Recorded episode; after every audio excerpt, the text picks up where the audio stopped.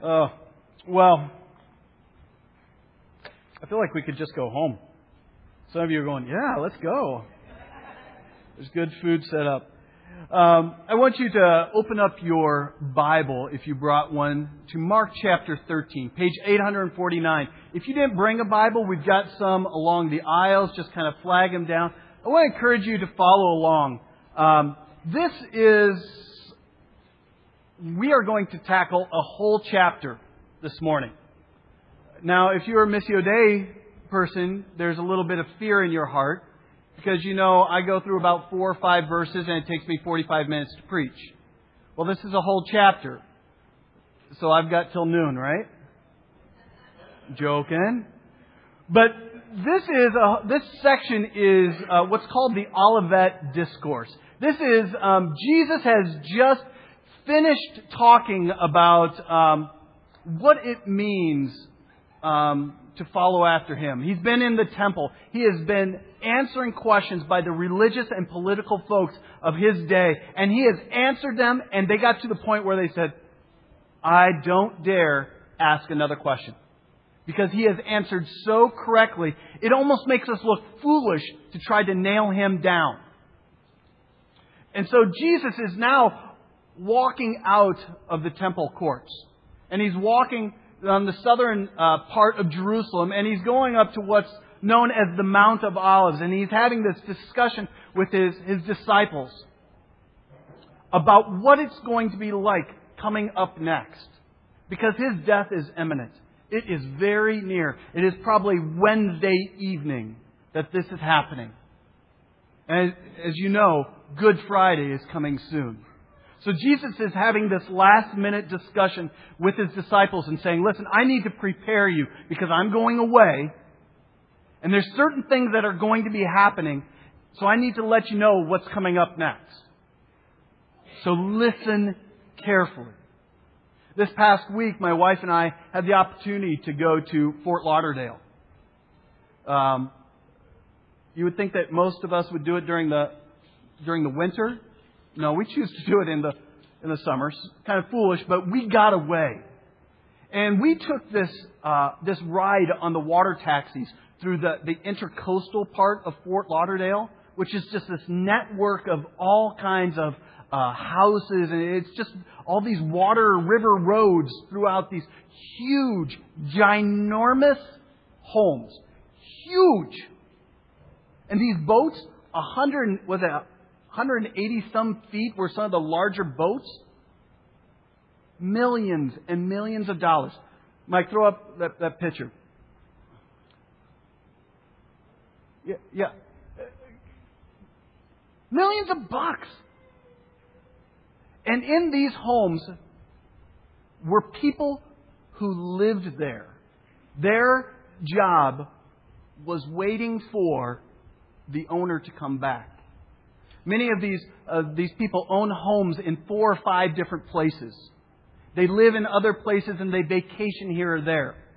And so their job is to care for the grounds, to dust, to dust, to dust, and dust, and dust some more.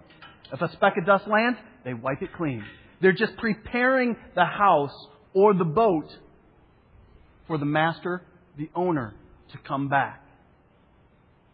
They are anticipating, never knowing when they will show up, and they have got to be prepared.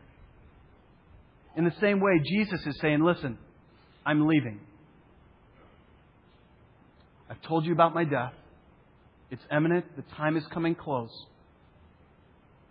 You too must watch out and be prepared, for I will be returning soon. So follow along with me. 849. And I'm going to read this whole thing. We're not going to go through it verse by verse. But listen to how Jesus is explaining you need to be prepared. Get ready. These things are going to be happen. But be prepared. Starting at verse 1.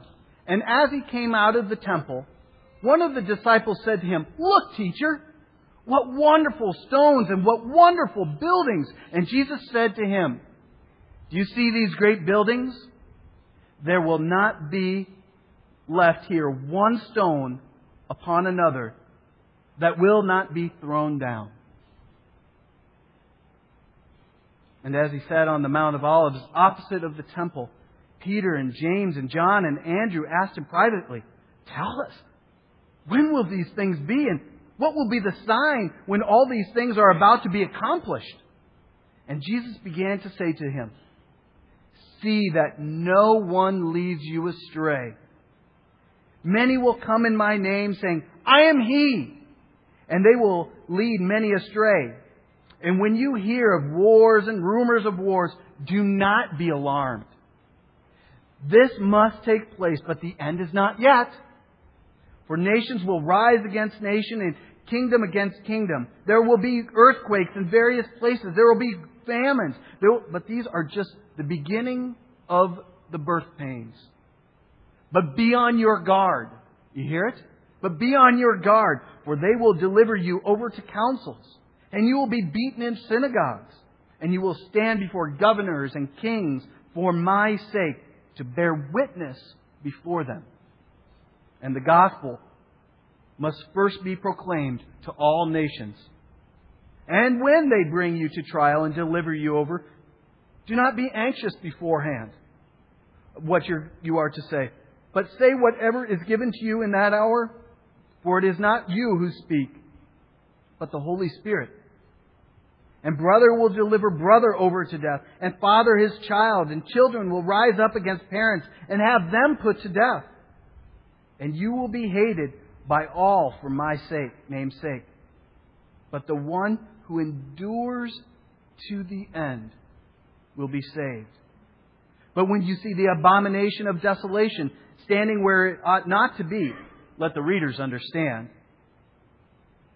Then let those who are in Judea flee to the mountaintops.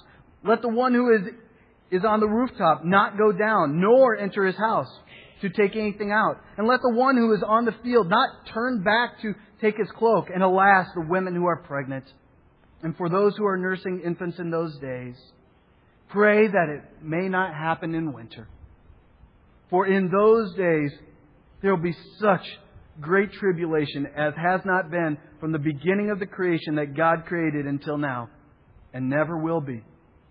And if the Lord had not cut short the days, no human being would be saved. But for the sake of the elect, whom He chose, He shortened the days. And then if anyone says to you, Look, there's the Christ, or Look, there He is, do not believe it. False Christs and, and false prophets will arise and perform signs and wonders to lead astray, if possible, the elect. But be on guard. I have told you all things beforehand. But in those days after the tribulation, the sun will be darkened, and the moon will not give its light, and the stars will be falling from the heaven, and the powers in the heavens will be shaken. And then they will see the Son of Man coming in the clouds with great power and glory. And then he will send out his angels and gather his elect from the four winds, from the ends of the earth to the ends of heaven. From the fig tree lesson, learn its, from the fig tree, learn its lesson. As soon as its branch becomes tender and puts out its leaves, you know that summer is near. So also, when you see these things taking place, you know that He is near at the very gates. Truly I say to you, this generation or these people will not pass away until all these things take place. Heaven and earth will pass away, but my word will not pass away. But concerning that day or that hour, no one knows not even the angels in heaven, nor the Son, but only the Father. Be on guard. Be, keep awake, for you do not know when the time will come. It's like the man going on a journey. When he leaves his home, he puts his servants in charge, each with his work, and commands the doorkeeper to stay awake. Therefore, stay awake for you do not know when the master of the house will come, in the evening or at midnight, or when the cock crows or in the morning. lest he come suddenly and find you asleep. And what I say to you, I say to all stay awake. In preparation for all this, um, I, I'll be honest, I was just, my mind was like, okay, where do I begin with this? Because um, if you've ever watched like the Trinity Broadcast Network on, on cable, you see some of these guys who sit in their gold chairs and they talk about, well, this happened in Afghanistan, this happened in Iraq, this happened here, this happened here, and they start to try to pinpoint when things are going to happen. And then all of a sudden you get into all these, these uh, beliefs, understandings, theologies about when the end will come. Are you a pre-trib person, a post-mill, or what, are, what kind of belief do you have? And so I'm going through all this and going, okay, how do I make the most of this time with what God has given me? And what is it that Jesus is really saying here? And time and time again, he's saying, stay awake. Be prepared. Be on guard. This whole thing about heaven is a, is a huge thing. And for you in your finite minds to try to nail down Jesus and nail down heaven, ridiculous. G.K. Uh, Chesterton, uh, a Catholic theologian, said this about heaven. It is only the fool who tries to get the heavens inside his head, and not unnaturally, his head bursts. The wise man is content to get his head inside heavens. So for us to say, listen, we're trying to figure out when Jesus is coming back, we're trying to figure out the exact time and what's all these things going to happen and try to calculate and get precise. Chesterton would say, your head's going to burst. True wisdom is get your head into heaven. Focus on Jesus Christ. Focus on what He has done, not on all these peripheral, peripheral things. But Jesus has, in His wisdom, said, listen, certain things are going to happen, and I want to tell you ahead of time so that you're not just, um, you're not surprised, nor are you discouraged. I want you to know these things are going to happen so that you're prepared. My wife and I, we love to throw parties. We love it. We love to have tons and tons of people come on over to our house. But here's where I do not do well. My wife can be a little bit fly from the seat of the pants. How many of you are like that? Oh, it'll just happen. Oh, that'll be fine. You drive me up a wall. I like to say, okay, let's sit down and let's let's look at the party. Let's look at what's going to happen. Now, Laura, tell me what's happening. When when should we do this? When are we going to hand out that food? When are these people showing up? When do you want me at the grill? When do you want me doing this? And she tells me, and I'm just going, ah. I can handle the party. But if it's all of a sudden craziness and a zoo, my blood pressure is off the, off the charts.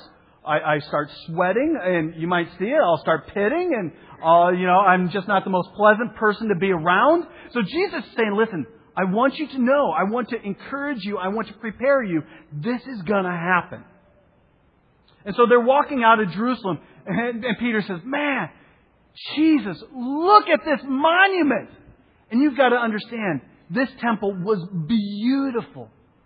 It was the apple of Israel's eye. It was the place where everybody came. It was the place of worship where they had an encounter with God. Ancient historians tell us that this southwestern view of the temple, which covered Mount Moriah, which is where Abraham about sacrificed his son, it rose 200 feet above Jerusalem, cast the image of dazzling whiteness from its marbled walls, and blinding fire from its, its golden dome.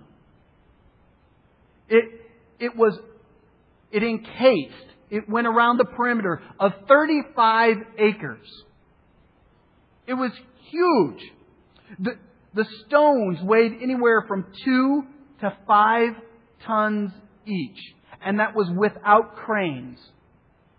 The outside exterior were polished up with other stones and materials so it would just glisten. So that when you came around the bend and you saw the temple, it would just shine. It would be radiant. And so Peter says, Look at that. And Jesus says, You know what? It's going to be torn down. There won't even be a stone on top of another stone. It's all coming down. And you can imagine these young Jewish boys are going, hold on a second. This is the place where we worship Jehovah, the God of our fathers. And you're telling me the whole temple is coming down? Jesus said, Yeah. What Jesus does not tell his disciples is that, listen, you yourself are a living temple. You are the place where I will reside. There's no more a need for a temple, a building, a place. Because you yourself, the God of the universe, inhabits you. He lives within you. There's no more need for that. But they, they were shocked. They couldn't believe it. And Jesus said, But listen, these things are, there's going to be things that are going to happen, and it's not going to be pretty. And if you know that time period, they were under Roman occupation. At 168 uh, BC, a Roman, um, and he was actually a Greek, came in uh, trying to Hellenize the, the Jewish people. Set up a god in there, and, and that's where we get the book of the Ma- book of Maccabees where they're talking about their rebellion against these people. But that's, the temple was rebuilt. Herod did his job. And he goes on to say, listen, there's going to be big things and you need to be on guard. There's going to be some painful things as you walk forward in your life as a follower of Jesus Christ. And we often talk about, oh, it's just sweet to be with Jesus. It's just this kind of rose petal kind of path and it's Jesus and me. It's really nice and sweet. But Jesus says, no, there's going to be rumors of war. You're going to be handed over and you're going to be beaten in the synagogues. That's their, their places of gatherings. You're going to be beaten. And you're going to go before governors and kings. And you're going to have to testify about your faith in Jesus Christ. And, some of you will die. James the brother of Jesus, the half brother of Jesus, died from being pushed off of the temple. A high point of the temple. He was pushed down and he didn't die. And what did they do? They clubbed him to death. One of the early church fathers, Tertullian, says this of his persecutors. He says this. You got it, Mike? We multiply whenever we are mown down by you the blood of Christians is seed. So every time you persecute us, every time you, you punish us, you restrict us, somehow our testimony is seed. And we continue to grow. Talk about the persecuted church in Asia, in Europe. You want to talk about where the fastest growth is in the church? It's not in America. It's in the persecuted areas. And Jesus goes on to say, listen, you, when you stand before these kings and these governors and you have to testify before the religious people of the day, do not worry about what you have to say. Don't worry about it because I want you to say what's been given to you. Allow the Holy Spirit to speak for you. Speak from your heart about your faith in Jesus Christ. And that's something that we look forward with these little kids. We look forward to the day where they are able to speak from their heart their love for Jesus Christ. We pray that it's not in a time of deep persecution, but if it is, we pray that they have the strength and the love for Christ to be able to stand up and say, This is the Jesus who has died for me, and I will do whatever it takes. And this was a great encouragement to hear Mark say this. One, one of the, the commentators said, said this when we, when we remember that most of the early Christians were simple and unlearned people for whom a speech in court would have been a terrible ordeal, we realize how much such a promise will have meant to them. That's some of you too.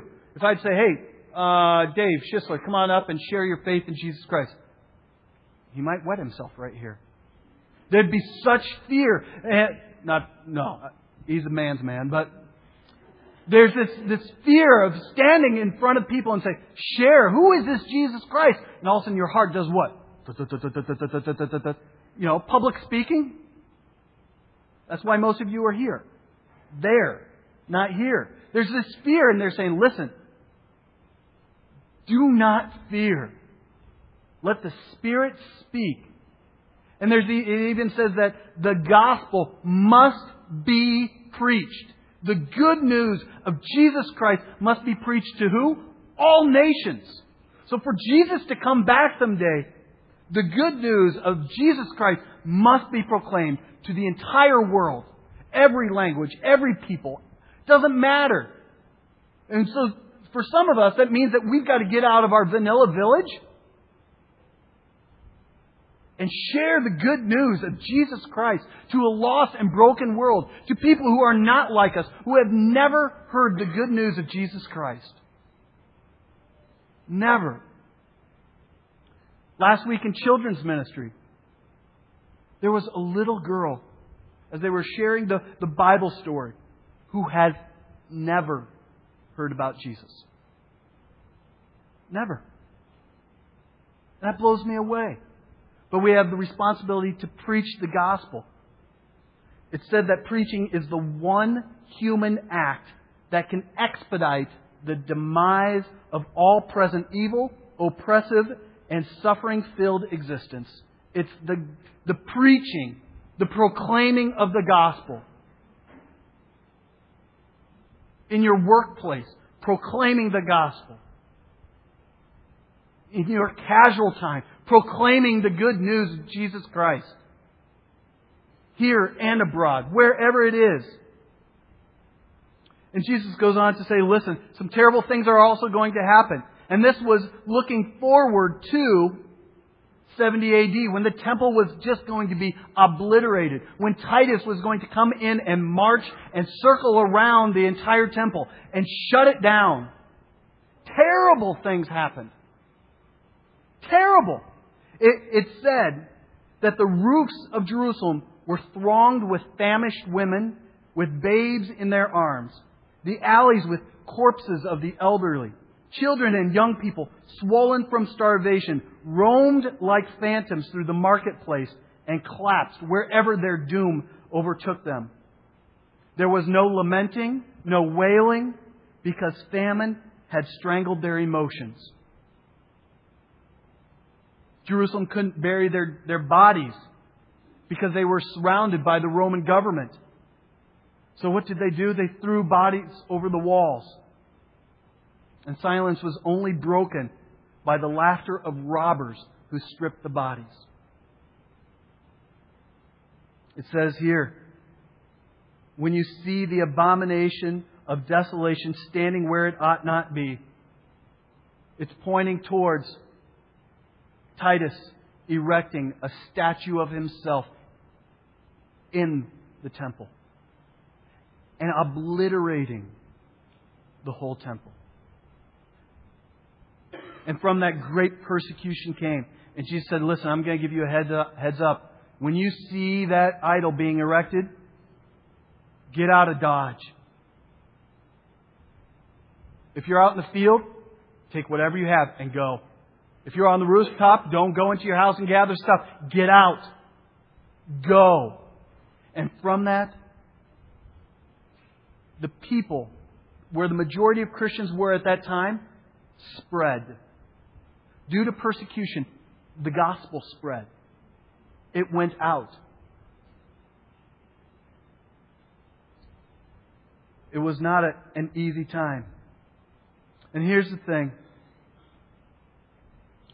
for us, while Christians today do not experience, most of us today do not experience anything even close to this kind of terrible suffering. We may think our life is rough, don't we? Man, I lost a job. Or my finances aren't in order. Or I suffered this or they suffered that. You know what? Compared to this, it's a blip on the screen. But we also share our persecution in some way until Jesus returns. And his warnings in this message in Mark chapter 3 are consistent. Take heed. Pay attention. Stay awake. Be on guard. Don't be discouraged. Don't quit. Watch and pray. Keep your eyes open. Keep looking.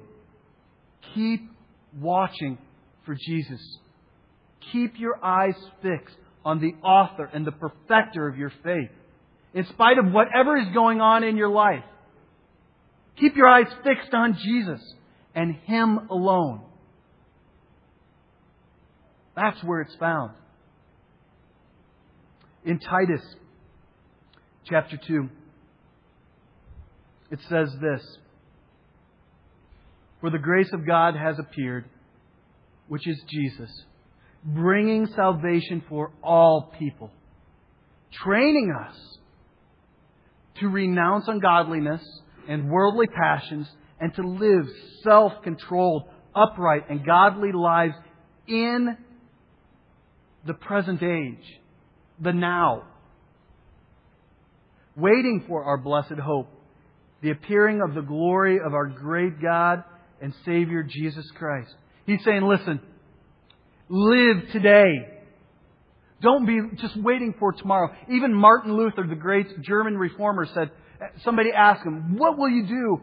What would you do if you knew that Jesus was coming back tomorrow? He said, you know what I'd do? I'd plant an apple tree. And that's even a word for us today. Some of us are so just expecting Jesus, just come. Here it's saying, listen, it's great that you're waiting for the blessed hope and the reappearing of Jesus' second advent. But in the meantime, train us to renounce ungodliness, worldly passions, and live self-controlled, upright, and godly lives today. Live for today. Follow closely after Jesus Christ. Second Timothy talks about, um, let me find it real quick like, Second Timothy talks about um, that a certain godlessness, a certain um, God absentness is going to be found in people. And he says, but listen, you, however, have followed my teaching, my conduct, my aim in life, my faith, my patience, my love, my steadfastness, my persecutions and suffering. As for you, continue in what you have learned and have firmly believed, knowing that whom you have learned it, and how from a childhood you have been acquainted with the wise, the sacred writings, which are able to make you wise for salvation through faith in Christ. For all Scripture is God breathed and profitable for teaching, for reproof, for correction, and for training in righteousness that the man of God may be competent, equipped for every good work. Paul is saying, listen, Timothy, my last will and testament to you, keep your eyes focused on Christ. Things are going to be happening. Keep your eyes focused on Christ. Keep your eyes focused on Him. And he says, You need encouragement? Scripture. If you're around Missio Dei long enough, you're going to find out that I'm, I'm basically a literalist. I believe what it says, literally. I believe that if you try to culturally wipe things out, you're taking away the authority of Scripture. You want to live wisely in today, you take this for its word. You don't become uber educated and say, well, you know what? That was for that time, that age. We got to find new meaning. Who are you, God? Get over yourself. Live wisely today, falling deeply in love with Scripture. But ultimately, the clue, and this is where I'm going to wrap it up the clue for surviving difficult days, which we see in the Gospel of Mark, and the secret of all the life of the, of the disciple is to follow in the steps of Jesus Christ. Follow closely after Christ. The way that He took for our salvation was death and resurrection. You hear that? The way that Christ achieved our salvation was death and resurrection. He went the way of the cross and, Christ, and God raised him from the dead. In the, so in the same way, we are called to take up our cross. No matter what the circumstances are in our life, we're to take up our cross and to follow day by day. In faith that day by day, God will raise us to new life with Him. And we'll experience that same kind of resurrection life. And as we die to all to which He died, we shall live to all to which He rose.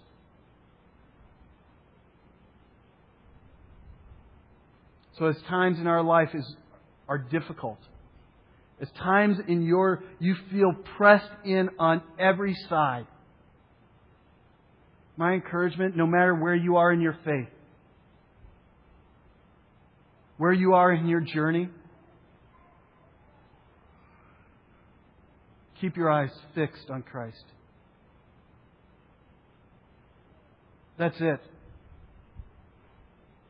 The one who died a death that no one in here could die because he's the perfect one,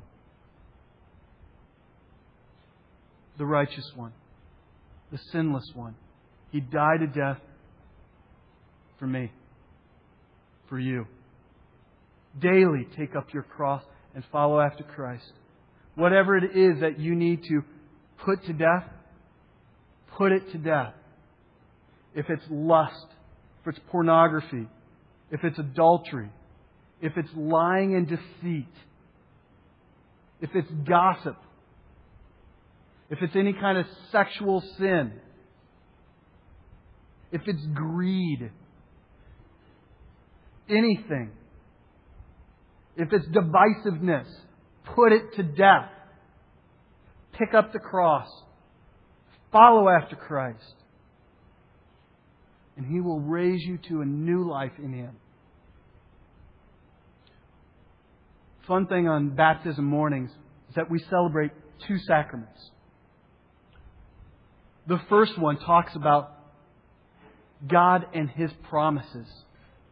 That someday this child will be able to proclaim his, his or her faith in Christ. And so this was our anticipation of what God is doing and will be doing in the lives of our children.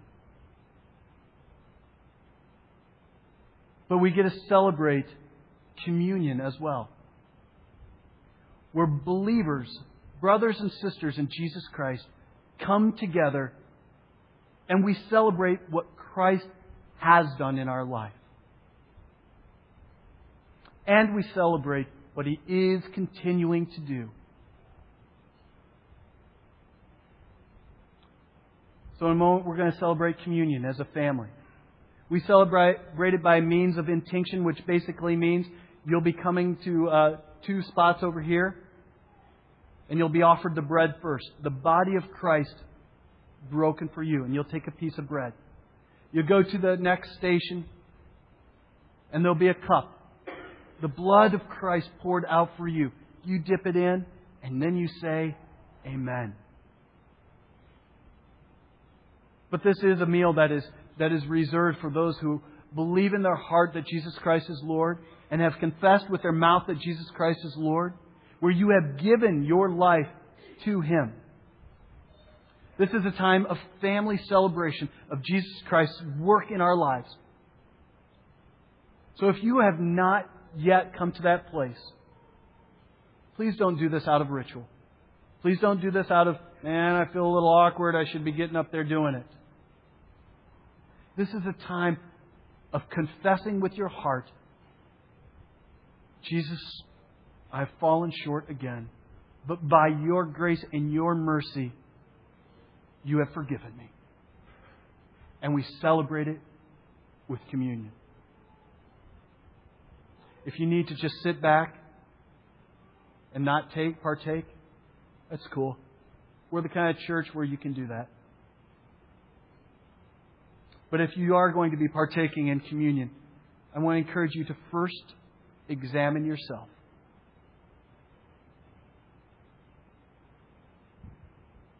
On the night that Jesus was betrayed, he took the bread with his disciples and he broke it.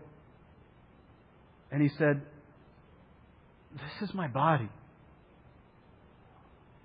broken for sinful people like you. Do this in remembrance of me.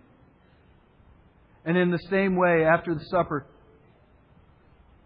he took the cup of blessing and he poured it out.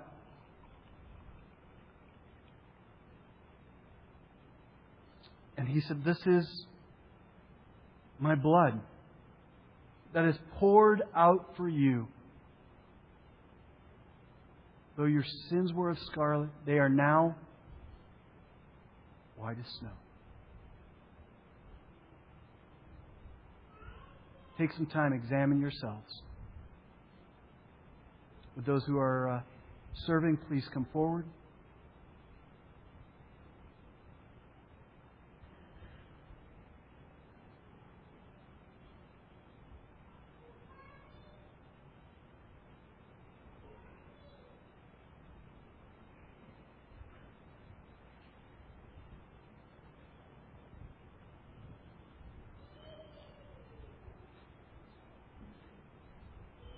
This is also our time of receiving benevolence, which is our way of giving back to those who have, uh, have nothing. There'll be baskets on either side, so that is also available for you during this time. So come, for all things are ready.